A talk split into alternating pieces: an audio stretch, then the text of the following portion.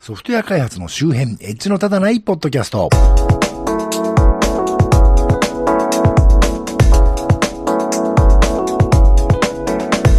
コンピューターで楽しいことをしたい人、そして、先日北海道ででかい地震があった日の朝テレビを見てましたら、NHK で被災地は全域にわたって停電しており、テレビやラジオの情報が被災者に届かない場合があります。情報がないことが一番不安ですので、この番組を見ている方は知り合いの被災者の方に情報やをメールや SNS で伝えてくださいと呼びかけていて、はは NHK テレビでそういうことを言うんだと妙に感心した町田です。まあ、SNS はね、悪意のあるなし関係なく虚言も運び込みますから、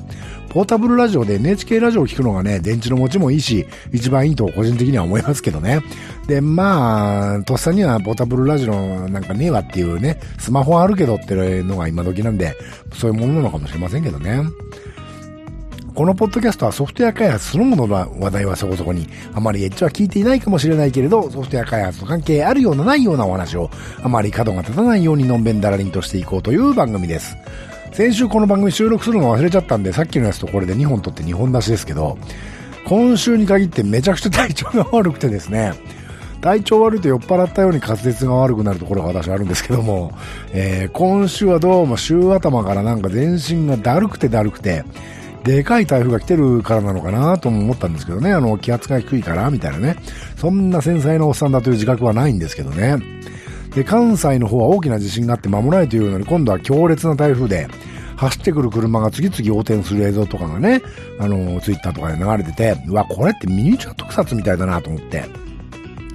よく日本のウルトラマンとかの特撮はハリウッドに比べてチャチーとか言いますけど、現実の災害映像はむしろつぶらやミニチュア特撮の方が似てますよね。あの、現実はそんなにドラマチックじゃなくておもちゃのようになすすべなく翻弄されてしまうと言いますか。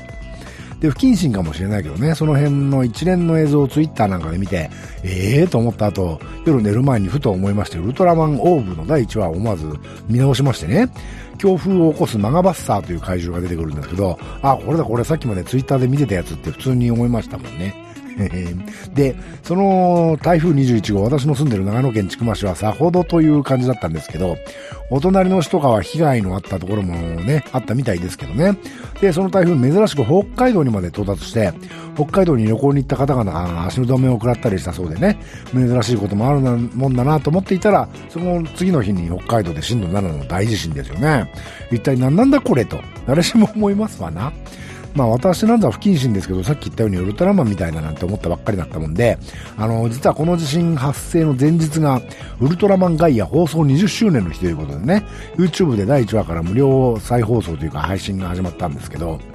あの、ウルトラマンガイアの敵は根源的破滅将来体といってね、最後まで正体はよくわからなかったんですけど、とにかく地球を滅ぼそうとする悪意のある存在で、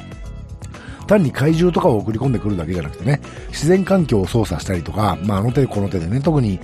人類自身に地球を滅ぼさせようとしたりとかね、まあ、かなりやばい敵だったんですけど、1999年の放送でね、で、テーマとしては地球のあらゆる力を合わせれば、この世界は絶対に滅びないんだぞというね、いうことを力強く訴えるテーマの番組だったんですけど、20年経って根源的破滅将来体が本当に来ちゃったのかな、これっていうね。あの、もちろん冗談ですけど、ウルトラマンガイアのファンだった人は、多分皆さん思ったんじゃないでしょうかね。あの、今年の一年の地震、水害、国書、台風、さらに大地震というね、コンボ攻撃は、まさに根源的破滅将来体っぽいなと思ったんですけどね。そんなこんなで今週ずっと体調悪かったんですけど、あの、金曜日の夕方に会社でちょっとうとうとしてて、はっと目が覚めたら、あの、右目が開かなくなってまして、あれ？って、なんか全体的に腫れてるし、目やにでくっついてるし、なんだこれと思って、ちょっと異常なのは間違いないからさっさとね、うちに帰りまして、で、そこからもね、目が痛くて、もう目が痛くてね、なんだこれとなりまして、私は基本的に医者とか行かないんで、健康保険証なんてもう数年使った覚えはないんですけど、でもまあさすがに医者に行かないとこれはダメなんじゃないかと思いつつ、これはどういう症状なんだろうと思ってね、スマホでググったりして、まあもう飲もないってやつだろうなと。ってことになりましてね。で、どこにもほっときゃ治るとは書いてないんで、あ、医者行かないとダメなのかと思ってげんなりしましてね。で、それ以上に、そもそも、あの、体全体がずっとダルダルだったのと、あの、目も痛いんで、うちの奥様この日残業でね、で、長男は週末なんで多分勤務先の人たちと朝まで飲んでくる感じなんでしょう。若いうちにあんまり体力使うとおっさんになってから聞いてくるんやけどなとは思うんですけど、まあ似たような経験をね、有したじじとしては、そう、言いたくなりますけど、まあ、そんなこんなんで一人だったもんで、飯も食わずに早々に布団をかぶって寝てしまいまして、で夜中にたまに目が覚めてはまぶたが腫れて痛いと思って寝る。目が覚めては痛いと思って寝るというのをね、繰り返してるうちに、あの、昨日土曜の朝の9時頃になりまして、あ、なんか、痛みが引いてるし、目やにもそれほど出なくなったかもと思ってね、これほっときゃ治るかもしれないから、月曜の朝までほっといて、それでもダメなら医者に行こうと思いましてね。で、2階にいるはずのうちの奥様、この日誕生日だったもんでね、今夜は外食にでも行きましょうかねとお誘いをしに行きましたらば、うちの奥様、私の顔を見るなりね、うわーって言いまして、あ、な、なにと思ったら、顔の形が変わっておると。ね、そう、そうかなと思って鏡を見てもね、自分ではそれほどでもないと思うんですけど、まあ、右目が腫れていつもよりね、もう少し人相悪い感じになってるなとは思ったんで、いや、これ多分少しほっときゃなんとかなるんじゃねって申し上げたところね、バカな言ってないんで今すぐ医者に連れてくって言われまして。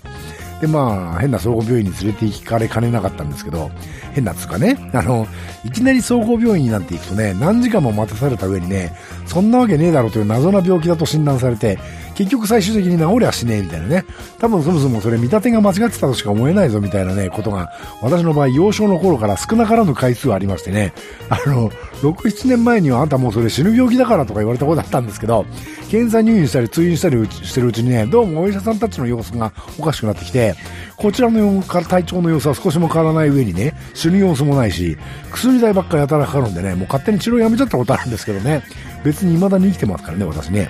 というわけで、あの、総合病院なんて行ったらえらいことになるんで、眼科でお願いしますということでね、眼科に連れてってもらいまして、で、まあ、お医者さんもね、まあそうですね、きっとも飲もないでしょうねというね、普通に正しい診察をしていただきまして、ああ、よかったと思ったところなんですけどね。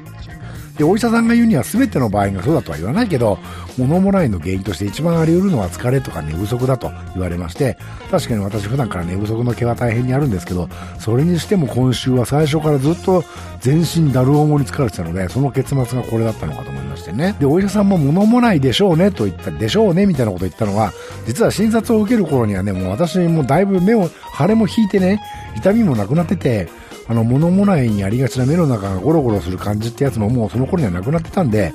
お医者さんがどういう症状ですか？こういう症状ですか？痛いですか？って聞いてくることに対して、私としては、ああ、昨日の夜はそうでしたねっていう答え方になったもんでね、うーんって感じになっちゃったんだと思うんですけど、で、私なんだか知らないけど、異様に回復力だけは早いというところがありまして、えば今年は非常に少なかったですけどね、夏の夕方に蚊に食われたりしますわな。で、翌日の朝頃にはね、私腫れが引いてたりするもんで、大体治ってんですね、一晩で。という、よくわからない特技があるもので、う んまあ大抵のことはほっときゃ治るんじゃねえっていうね、医者に行くより治るんじゃねえと思ってたりするんですね。だもんでね、私インフルエンザってなったことないんですね。だって医者に行かないから。あの、インフルエンザだって診断されないからね。あの、インフルエンザになったことないわけですね。あ、これもうダメだっていうぐらい具合の悪い風邪をひいて、2日ぐらい家でただただ寝てたら治ったってことはね、あの、長年生きてると過去に2回ぐらいあるんですけど、今になって考えればあれはインフルエンザだったのかって思わないこともないくはないんですけどね。私と関わる方々はね、それで移されちゃたまったもんじゃないかもしれませんけど、私は今のところそれで困ってないんでね。というわけで、なんだか今回は単なる病気自慢となってしまいましたが、予定してたネタはあったんですけど、まあ長くなるんで、また次回以降ということにいたしましょう。というわけで、この番組は Twitter アカウント及び Facebook ページと Google プラスページがありまして、この番組で取り上げるかもしれないネットで見かけた気になるニュースのクリップなどを流したりしています。もし気が向いたらフォローなどしていただけると、大体どんな話題をしようとしているのかななんて分かって、よりお楽しみいただけるかもしれません。またこの番組と同じ内容のものを YouTube にも上げてます。もしポッドキャストあまり聞く習慣ないんだよねという方はよろしければそちらもお試しください。Twitter、Facebook ページ、Google プラスページと YouTube チャンネルはこの番組の配信サイトからリンクが貼ってありますのでご参照ください。できればスマートフォンのポッドキャスト機能やポッドキャストアプリにご登録いただくと、更新があるごとに通知されたりダウンロードされたりするようになるのでお勧めいたしますよ。もし気が向いたら iTunes にレビューを投稿していただけるととても嬉しいです。というわけでこんな感じで今回はここまであの声が聞こえづらくて申し訳ない。というわけで、ではまた。